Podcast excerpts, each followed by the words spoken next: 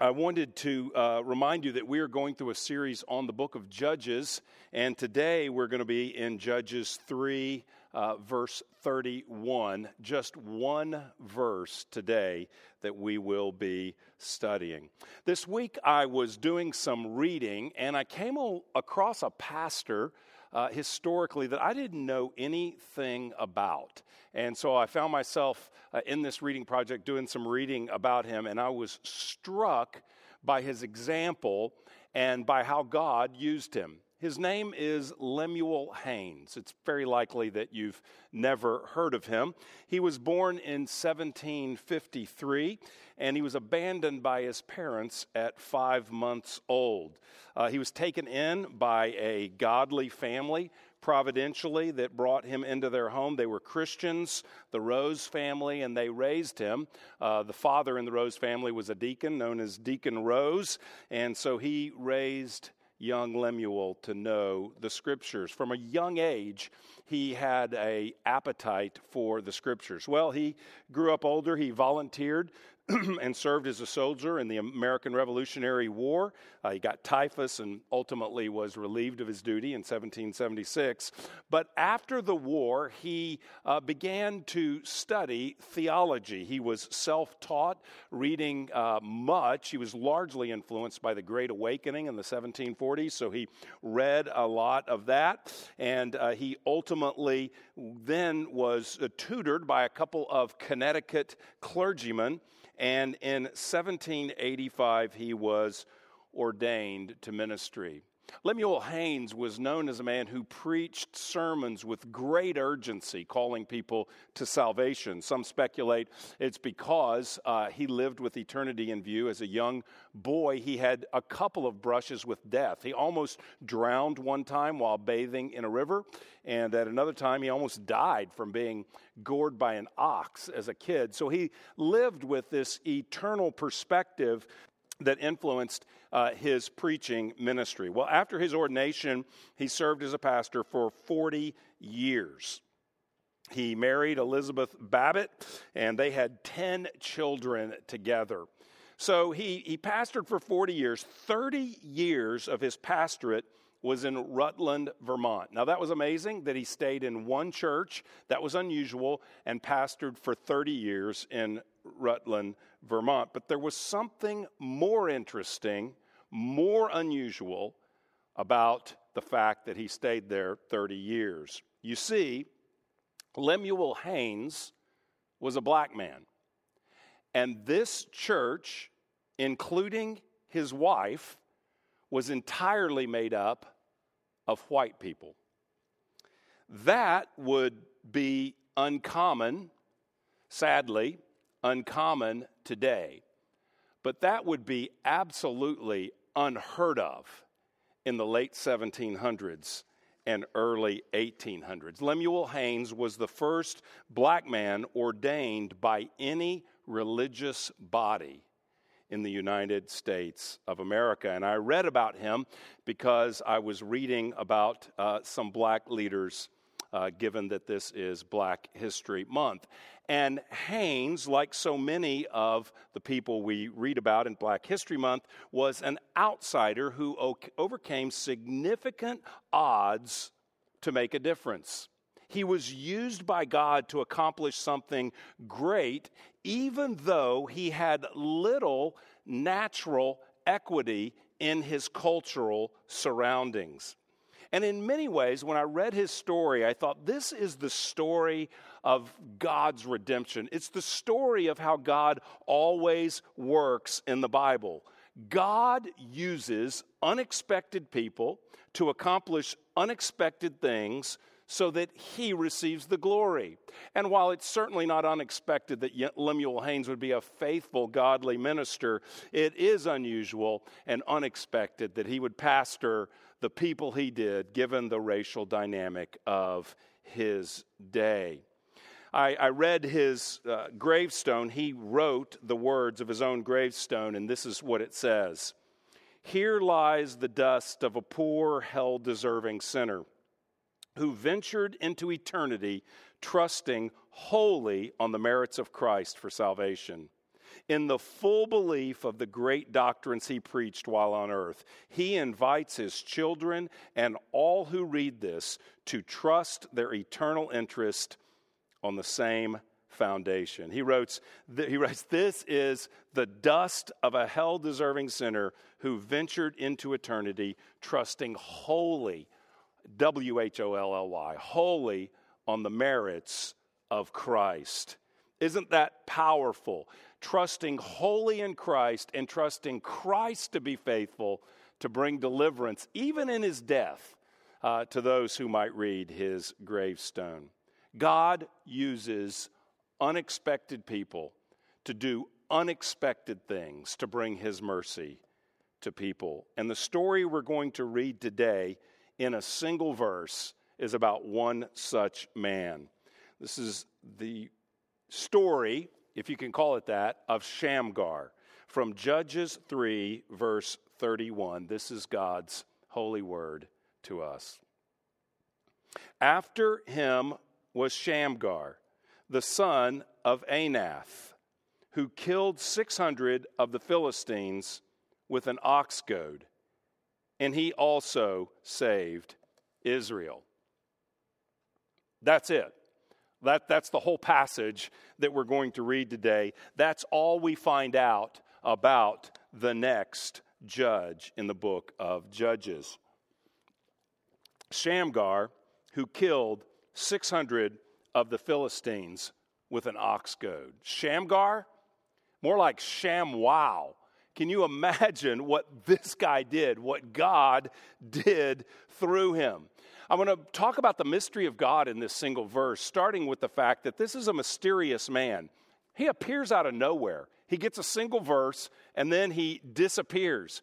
He's only mentioned here and over in chapter 5, verse 6, where it says, In the days of Shamgar, son of Anath, in the days of Jael, the highways were abandoned. That's it. So we hear, we read what he did, and then the next chapter we read, uh, you know, uh, that in his days, just simply the days of Shamgar. So we really don't have much data to go on uh, to, to know who this guy is and what he really did. But there is scholarly consensus that he probably was not an Israelite. This is fascinating. Uh, first of all, his name, the structure of his name, is not written like a Hebrew name. It is written, we'll, I'll spare the details, but it's written in a different way. So it, it's, it's not, uh, doesn't have the characteristics of a Hebrew name. And perhaps more importantly, he's referred to as the son of Anath. Anath is a feminine name. Almost everybody's named uh, the son of, and it gives their dad's name, but this is a feminine name, and it's the name of the goddess of war. So, this guy who doesn't have a Hebrew name is named after a pagan goddess. It could be that that's his mom's name and she was named, you know, after the goddess, or it could be that, that uh, he's just referred to in some way connected to this goddess. Now, he may certainly believe in the God of the Bible, Yahweh. That certainly may be the case, but he doesn't have the name or he doesn't have the label of a good Jewish boy. He doesn't sound like uh, someone who comes from faithful uh, Israelite stock. He's a mysterious man. And the second thing we see is that he fights a mysterious battle. We don't know anything about how God raised him up. Now, if you've been tracking with us in this Judges series, every week I put up a, a circular diagram that tells us the Judges cycle. There is no cycle. We don't know what's going on. He just shows up and brings deliverance. Here's what we know about him He also saved Israel. He saved Israel. Now, his account uh, appears between last week's account we studied, the story of Ehud. It, it, it, it uh, occurs between Ehud. We have Ehud, and then uh, in verse 30 it says, the land had rest for 80 years. Then we have Shamgar killing 600 Philistines with an ox goad.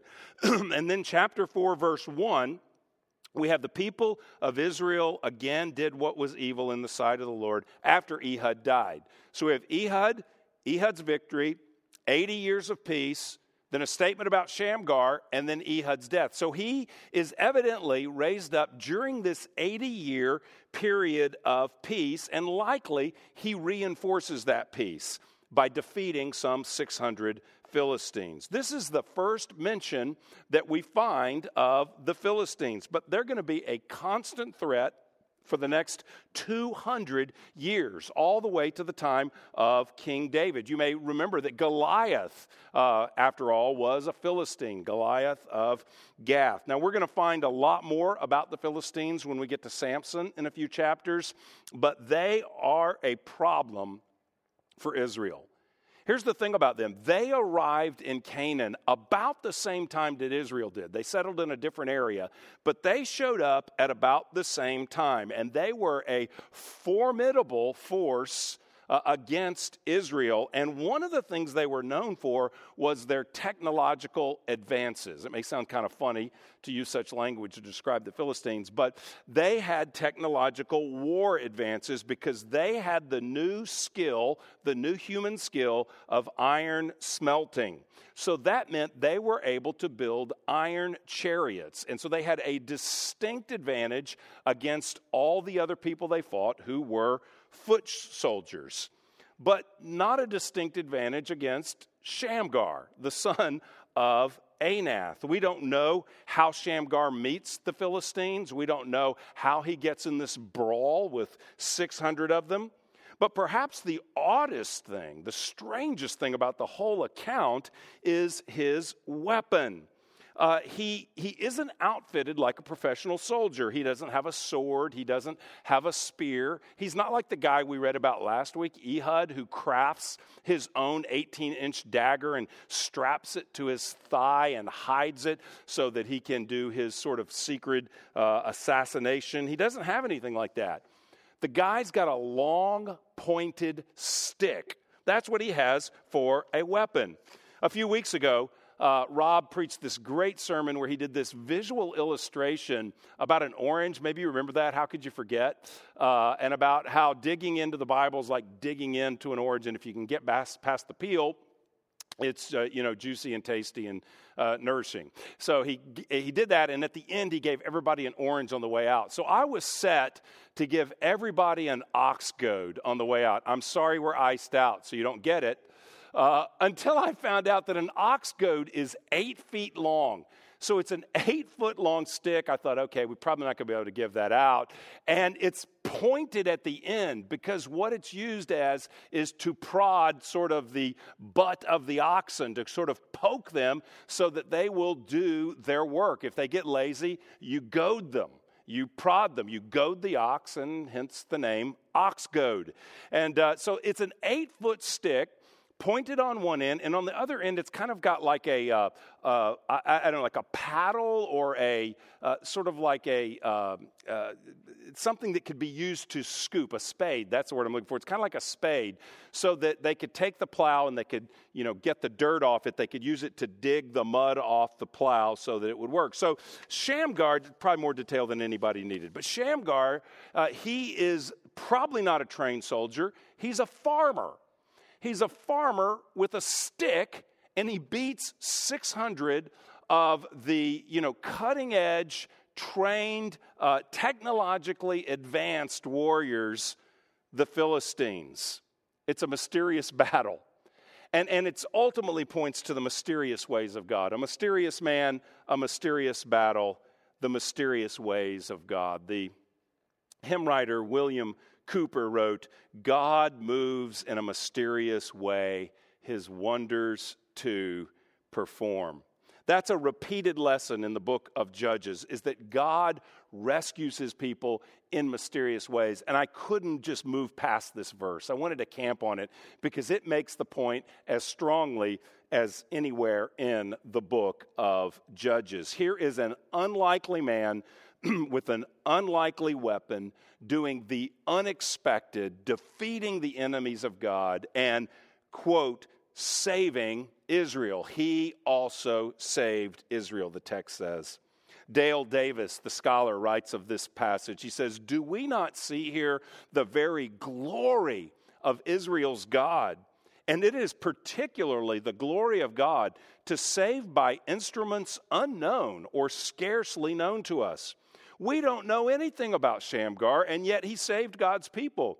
There is something marvelous about a God like that, something that compels us to bow down before the one who uses Shamgars and ox goads. There's something about the passage that says we don't get the detail, and that, that magnifies that this is the very work of God Himself the verse points to us, this points out to us that it, it's not just the person that God uses, but it's the weapon that God uses as well. I mean, the original readers, when they see Philistines, you're supposed to think, ooh, scary Philistines with their chariots and their power. They're fearful. And you're supposed to think, ox goad, are you kidding me? A poker for an ox, that's all the guy's got. You're supposed to read it that way and say, How can this be? It's, it's an unimpressive, unknown guy with an unimpressive weapon who does a mighty work in saving God's people. Matthew Henry writes of this passage it's no matter how weak the weapon if God directs and strengthens the arm. An ox goad, when God pleases, shall do more than Goliath's sword. And sometimes he chooses to work by such unlikely means that the excellency of the power may appear to be of God. What he's saying is God works this way so it's clear that it was God who did the work. And that's the whole point. That's the whole point of the book of Judges. That's the whole point of the Bible is that God saves. Jonah says, Salvation is of God. We all need rescuing, and God is the one who provides rescue. In the book of Judges, Israel repeatedly falls into idolatry. They limit Yahweh, their God. They don't see him as all powerful. That they see him as limited and they see these other gods in the lands as good options to get what they need.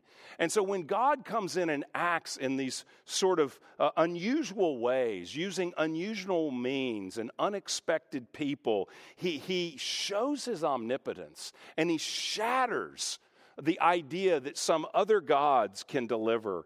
He shows that he alone is the one that rescues his people. And so repenting of idolatry is really about affirming what this verse teaches that God has incomparable power, that God has faithful character to love and rescue his people, and he does so by his providence in unusual and unexpected ways because that puts his power on display. I, I, won't take the time to walk through the whole Bible, but the story of Shamgar really is the story of the Bible. This really is how God works unexpected people, unexpected ways to bring salvation. I mean, think all the way back to Abraham. He calls Abraham and says, I'm going to make a nation out of you, I'm going to make a people and give you a land. And all the world will be blessed through you. Well, Abram is, uh, at the time he's Abram, he's not a believer in Yahweh. He doesn't know Yahweh. He is a polytheist who lives in the center of moon worship. He's likely a moon worshiper uh, not a likely person to bring salvation to the nations. Very unlikely. And he's certainly not likely to uh, create a people, for his wife is infertile. They can't have children. But that's who God comes to pick to use for his purposes. Think about you have Abraham, Isaac, and Jacob. Jacob's a deceiver, he's a mess. And yet God works with him and uses him and shows that God's power triumphs, that he, uh, he is faithful even when we as humans are faithless, which Jacob is at points. Think about Moses, the great deliverer. Moses kills an Egyptian and, and is actually on the run he, he, is, he is out in a desert uh, where he is, you know, had to run away from Egypt. Uh, and that's where God calls him to return and be a great deliverer. And yet, Moses, how can he be a great deliverer? He's a wanted man, and he doesn't feel like he can be a mouthpiece for God. He has a speech impediment, evidently, and yet that's who God uses to be the great deliverer of the Old Testament Moses. Think about David, David the king. Uh, Jesus is called the son of David. That's a pretty strong mark in the Old Testament history in the King David. And yet, when David is chosen as king, he doesn't even measure up. He doesn't even count as one of the sons. Samuel comes to, to find the sons of Jesse to pick a son to anoint as king. And David isn't even presented. He's the, he's the little runt of a kid that's out, you know, taking care of the sheep. He's a shepherd and he's an afterthought. The whole point of David's choosing is, humanly speaking, he's an afterthought but he's God's first thought. David, the king. And think about David. He does a lot of powerful things. He's certainly a man of God, and yet David commits adultery. David murders the uh, ultimately kills uh, doesn't directly murder but uh, in effect kills uh, the the uh, husband of Bathsheba whom he uh, commits adultery whom he takes advantage of takes for his own and kills her husband. And yet, David is remembered as the great king. Jesus called the son of David. His sins didn't, uh, didn't wipe him out. God had mercy upon him and still used him. Think of that. That's astounding. Um, think about the prophet Elijah. Think about the mighty prophet Elijah that challenges the enemies of God. He is a man who struggles with depression. He thinks he is the only one. He despairs. He's a man at one point in the story that utterly despairs, and yet he's one of the greatest mouthpieces for God in all of the Bible. Think about the New Testament, the kind of people that Jesus chooses. He chooses a tax collector, uh, Matthew, to serve and to follow him, to write the book that we are reading. Uh, that well, no, that was what I read at Rise Up Weekend. Sorry, we're in Judges. I just had a little brain fade there. It's late. Um, it's late. Uh, at any rate, uh, so he writes a New Testament book, the book of Matthew, the tax collector. Yet he is someone that is cheating his own people, that tax collectors were despised as, as people who cheated and stole from their own people and sold out to the Roman government. Yet Jesus chooses him uh, to be a follower and ultimately an author in the New Testament. Peter, James, and John, ordinary people. They're not scholars, uh, they're not priests, they're not teachers, they're just regular uh, fishermen. And yet, these unschooled people are the ones that Jesus calls to himself and, and, and commissions to take the gospel to the nations, to change the world. Think about Paul. Paul is the chief persecutor of the church. Uh, Paul hates Jesus, hates the people of God, and yet uh, J- uh, Jesus appears to him and saves him and turns his life around so that he writes a big chunk of the New Testament and takes the gospel to the Gentiles. This is on and on and on and on. That God uses the ordinary, the outsider, the unlikely. He uses those like Paul who have a scandalous past for his purposes. It's clear that all glory goes to God alone. Nobody looks at Paul and says, Well, that makes sense. He's killing Christians. That makes sense. No, they say, This has to be God. Matthew, the tax collector, uh, sent and called by God, that has to be the Lord to change him. You, you get the point. Uh, think about 1 Corinthians 1, chapter 1. I, this has always been a compelling passage to me. This is what Paul writes to the Corinthians, and he writes it to you and to me. This, God says this to us. For consider your calling, brothers. Not many of you were wise according to worldly standards. Not many were powerful. Not many were of noble birth. But God chose what is foolish in the world to shame the wise. God chose what is weak in the world to shame the strong. God chose what is low and despised in the world, even things that are not, to bring things uh, to nothing things that are, so that no human being might boast in the presence of God. And then it goes on to say, it, as it is written, let no one boast. Let he who boasts boast in the Lord. That's the whole point. is that God does the rescuing so that God gets the glory, so that we boast in God and God alone. Think about our Savior, Jesus. I mean, he comes as a lowly servant. He dies a brutal death. The King of Kings comes, and his victory, his power is demonstrated in his sacrificial death for our sins as our substitute in our place. And God raises him from the dead and exalts him to rule over all so that God receives all the glory. God is always the hero of the story, and that's why he uses Shamgars and their ox goads to save his people. You know, really, the good news of this story and the story of all the Bible is that God is faithful to save and that we are all candidates to be used by God. That's why I run through the story of the Bible. That's why I'm taking a whole morning on one verse of one obscure guy to make the point that no one is outside the reach of being used by God. And I wonder as you're watching this, uh, if you're one who's counted yourself out, if you're one who says, well, yeah, that's good for everybody else, but I don't think that God would ever really use me. You don't believe that God desires to use you.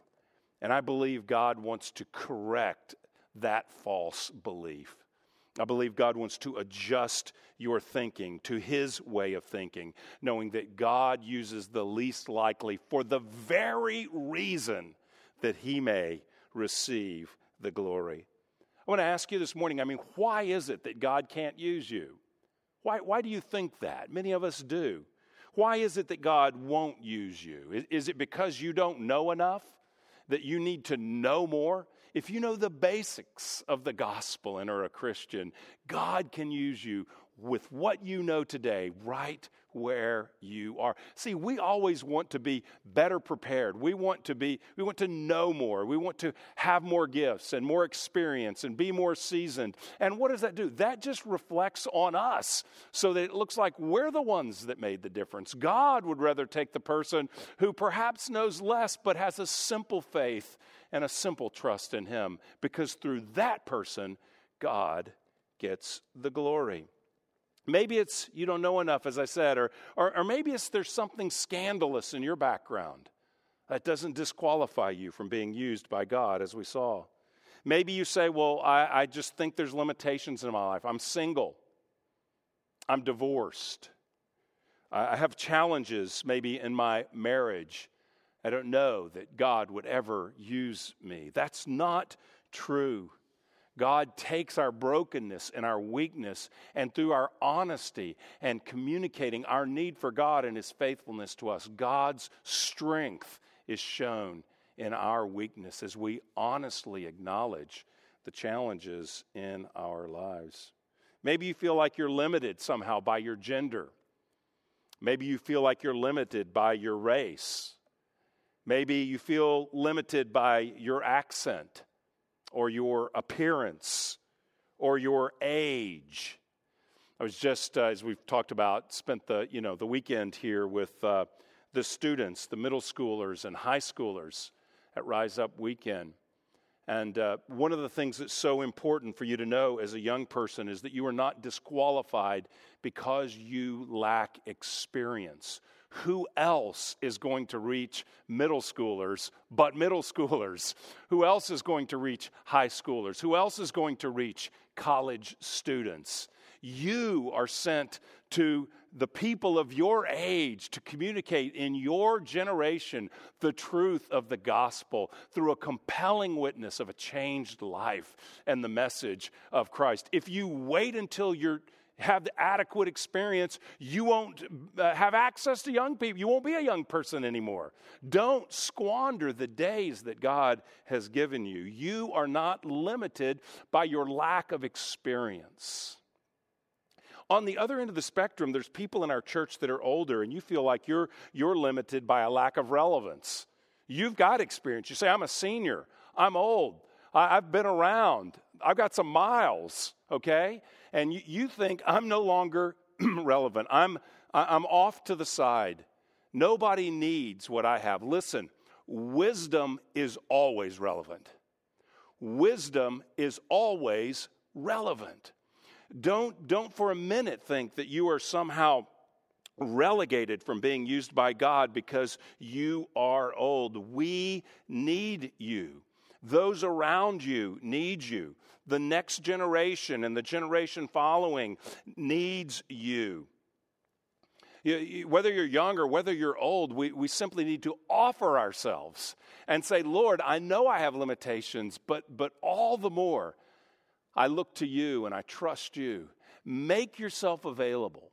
Pray daily, Lord, would you use me in some way today? Give me opportunities, give me open eyes to see where you're opening doors for me to love, for me to serve, for me to sacrifice, for me to represent you, for me to speak, to give a word of encouragement, a word of testimony, a word pointing to you.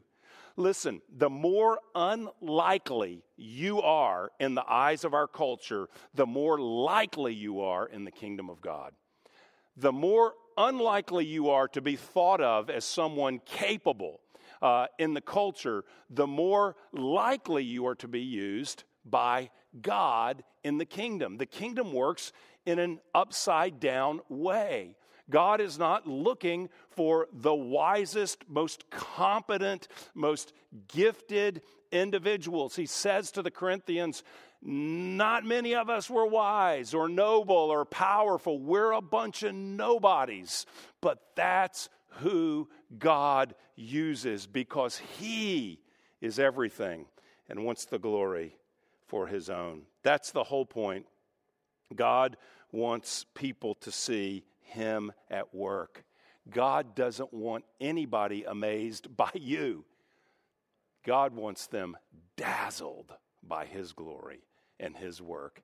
And so that qualifies you to be used by Him. He uses us in spite of us, He shows His strength in our weakness. His power comes from our limitation. God selects people that no one thought of. No one thought of Shamgar. No one thought that eight foot stick, that's a great weapon to wipe out 600 Philistines. Nobody thought of it. That's why it points to God and His power. Listen, if this is you today, I urge you to look to Christ and draw your identity in Him. He's called you, He's chosen you, He desires to use you as you are. He's fashioned you for a purpose. And that's for you if you're a ninth grader today. That's for you if you're a retired senior today. That's for you if you have limited communication skills or a physical challenge, even a disability. That's for you. You may think you're unimpressive, but that's the platform that God works on unimpressive people so that others will be impressed by God. You're most likely to succeed in the mission of God if, in fact, you are unimpressive. Be available and watch Him work because the goal is let no one boast in themselves, but we boast only in the Lord Jesus Christ. I'm going to close with a quote from David Jackman, who's a commentator, and this is what he writes uh, on this passage in his commentary on Judges. He says, Unless we recover a healthy fear and awe of the power and sovereignty of God, we shall end up as idolatrous as everyone else. That is why God is constantly surprising us no situation, however desperate, is beyond his retrieval. No individual can ever be written off in God's providence or written out of God's script. God has not finished with any of us yet, and He is still a specialist in the most unlikely interventions of deliverance. That's the story that I began with. That's the story of Pastor Lemuel Haynes. That's the story of Shamgar and his ox goad. That's the story of every individual in the scripture and in history that's ever been used by God. No one who's a believer in Jesus is beyond being used by God in surprising ways. Receive that word today. Let's pray and ask that the Lord would use each of us in the ways he chooses.